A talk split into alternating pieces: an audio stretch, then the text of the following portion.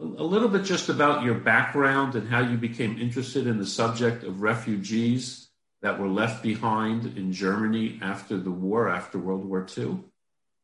Yeah, I'm, I'm a U.S. historian, um, born and bred in New York City. I'm an American Jew. I have always been interested or, or recently been very interested ever since I did my biography of Joseph Kennedy on the post war period.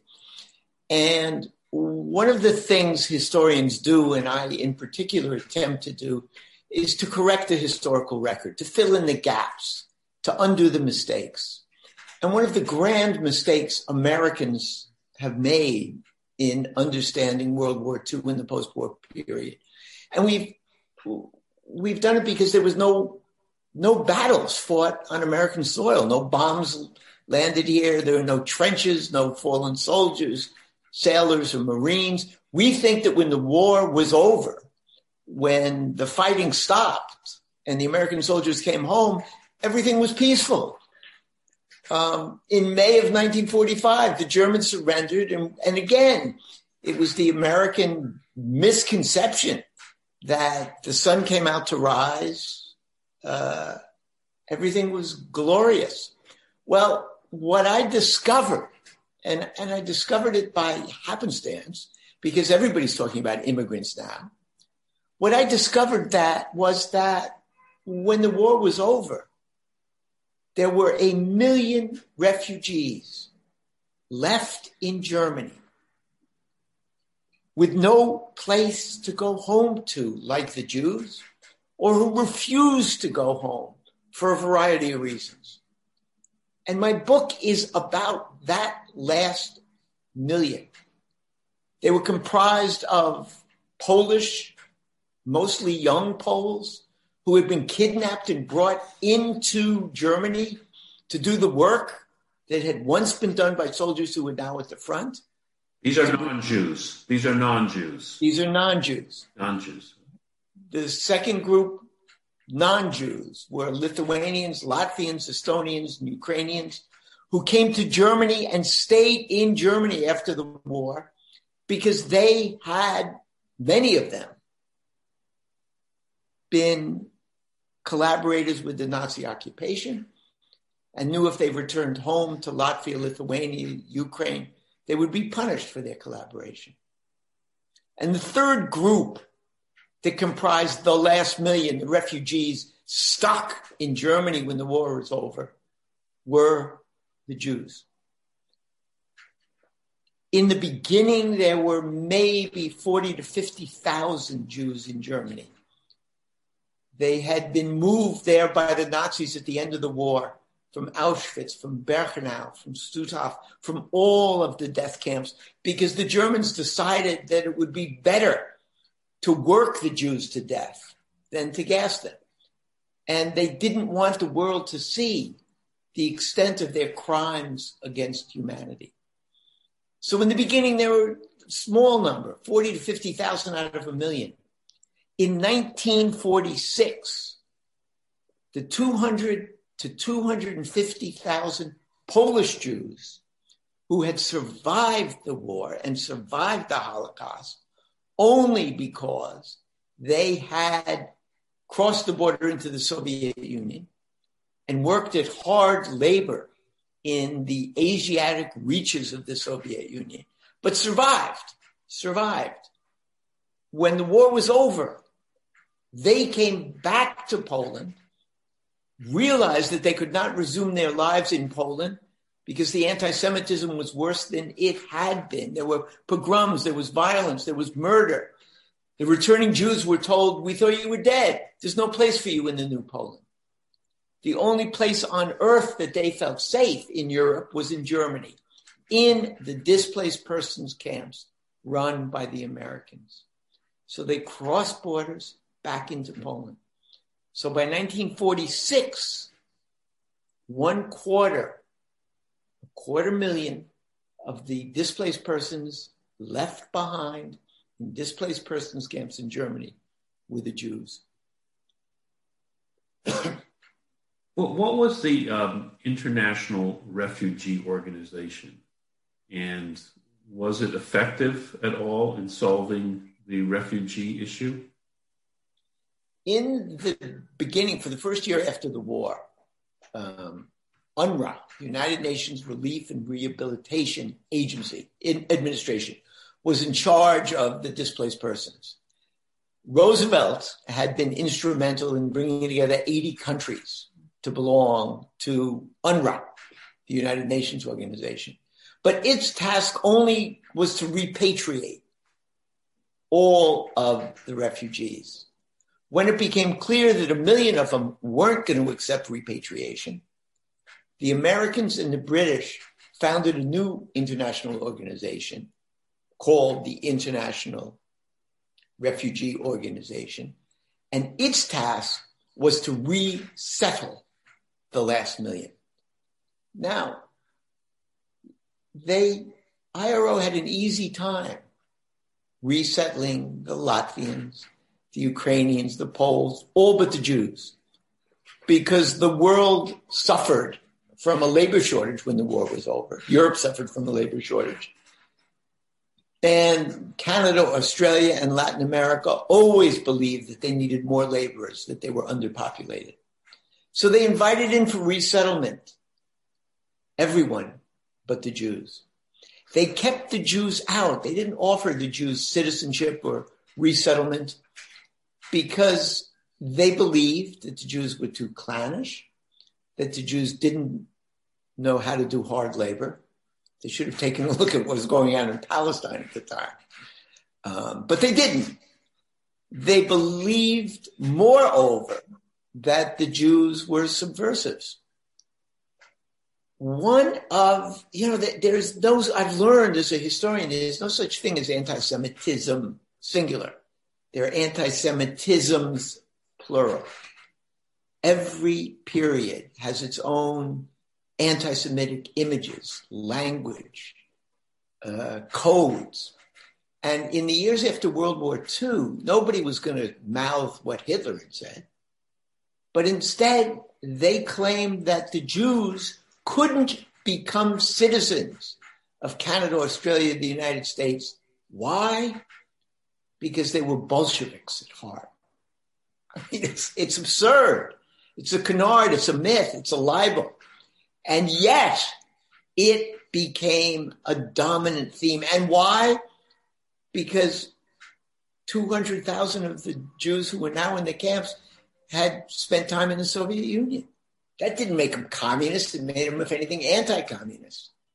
But the myth was used over and over again to keep the Jews out.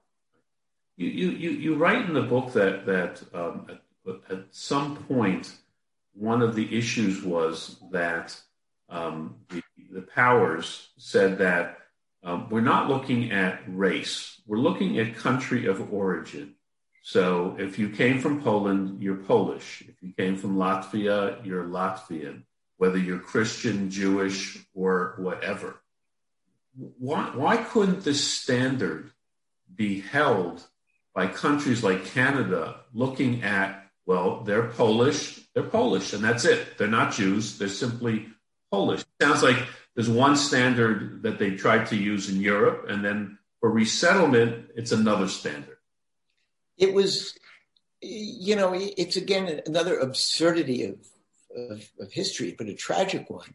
That when the war was over, in, in large part, because, I mean, there are multiple reasons, but when the displaced persons, the last million refugees were sorted out and put into camps, the Americans and the British and the UN decided that they would be sorted out by the last country that they had resided in, which meant that for the Latvian Jews, they were put into the same camps with men who had been their guards at camps, at death camps, with men who had sent their families into the killing fields to be slaughtered. It was only in three months after the war ended that Truman sent an emissary, an investigator, to Germany to look at what was going on with the Jews. And that emissary, uh, law professor, not a Jew, came back and said, we, we got to stop doing this. We are doing the same thing to the Jews that the Germans did. We're putting them in camps. And they're suffering in those camps. We've got to give the Jews their own sites, their own camps for Jews only. And we've got to give them extra rations, extra medical care. We've got to send Yiddish speakers into these camps. And more than that, we have to pressure the British. This is what the report of Truman's emissary said, and Truman accepted the report. We have to pressure the British to open Palestine to the Jewish displaced persons.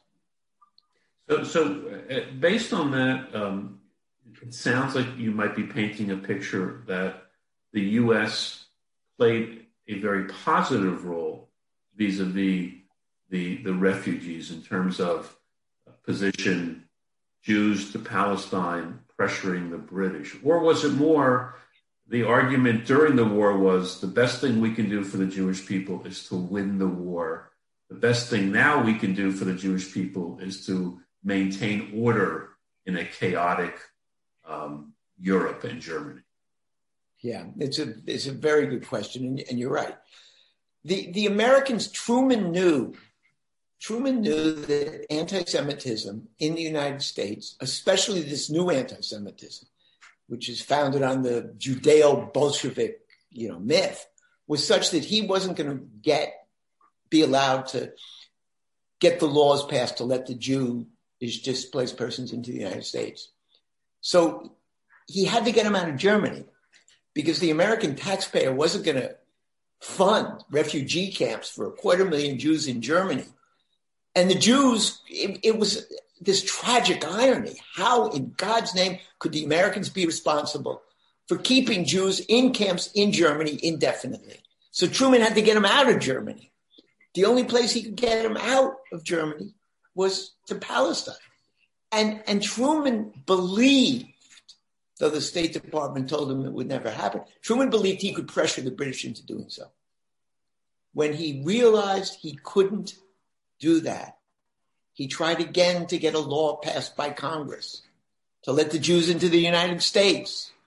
A law was passed in 1948 allowing displaced persons to enter the United States, but not Jews the law officially discriminated against Jews, against everyone who had been in Poland, the Soviet Union, after the war, even for a couple of months. So it was in 1948 that Truman, after trying to get the Jews out of Germany into Palestine, in 1948, after the British had given up their mandate to the UN, Truman tries again to get the UN now, not the British, to do something about the Jews. And Truman supports partition. And then when partition fails under the UN, he supports the independence of the state of Israel. The Americans recognize Israel about three or four minutes after Ben Gurion reads the Declaration of Independence. What, what was the role um, during that period before 48 of the military. Uh, I, I, actually um, yesterday read an excerpt from your book to my wife, quoting uh, passages that you had on, on the great hero General Patton and the language that he used about the Jews and the refugees. Um, but we, I, there, there's a perception that the military obviously were heroes. They liberated the camps. Um, you know, you you have all these soldiers who, you know, emotionally distraught as they come into the camps. They're hugging the inmates. What was the general role of the military during the period? The military ignored the Jews, wanted nothing to do with them, except for that small number of Jews who were in the military, especially the Jewish chaplains who were attached to the army. But by and large, the American soldiers were like the Americans, you know, um, and and their images of what the Jewish people were like were exaggerated when the camps were opened. Um, the, the army, you know, the average soldier fled in disgust, uh, in front, confronted by these skeletal figures that came out of the camps. Eisenhower was different. General Eisenhower, and surprised me, is, is one of the heroes of this book. He had originally ignored the Jews because he, God knows, he had a war to win. And he hadn't paid attention to the Jews who were left behind in Germany. When Truman said to him, do something about the Jews, Eisenhower jumped to it and he went to all the camps and he made sure that the camps that had Jews and non Jews were cleared of the non Jews. He made sure that the Jews were given extra space.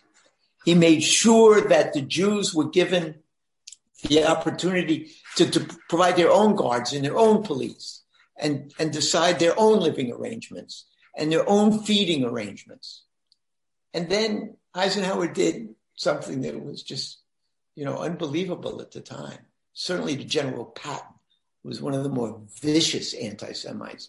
For those of you who have a chance to read my book, I'm, I'm not going to quote him here, but read the excerpts from Patton's diary about the Jews. Um, Eisenhower, and again to Patton's disgust, attended um, services um, Yom Kippur services. I mean, he went into a makeshift temple and he sat there through the services. He visited the Jews in their dormitories, in their camps. And then he ordered his officers from the top down. And this is one of the reasons why he got rid of Patton in the end. He ordered his officers to, to take care of the Jews. Now, there's a difference between ordering your officers to be kind to the Jews and getting the ordinary American soldier who had never seen a Jew before, who had grown up thinking Jews, you know, had horns coming out of the top of their heads, to um, to behave civilly. But from Eisenhower to his officers, the instructions were treat these people with respect and dignity and understand the suffering that they've gone through.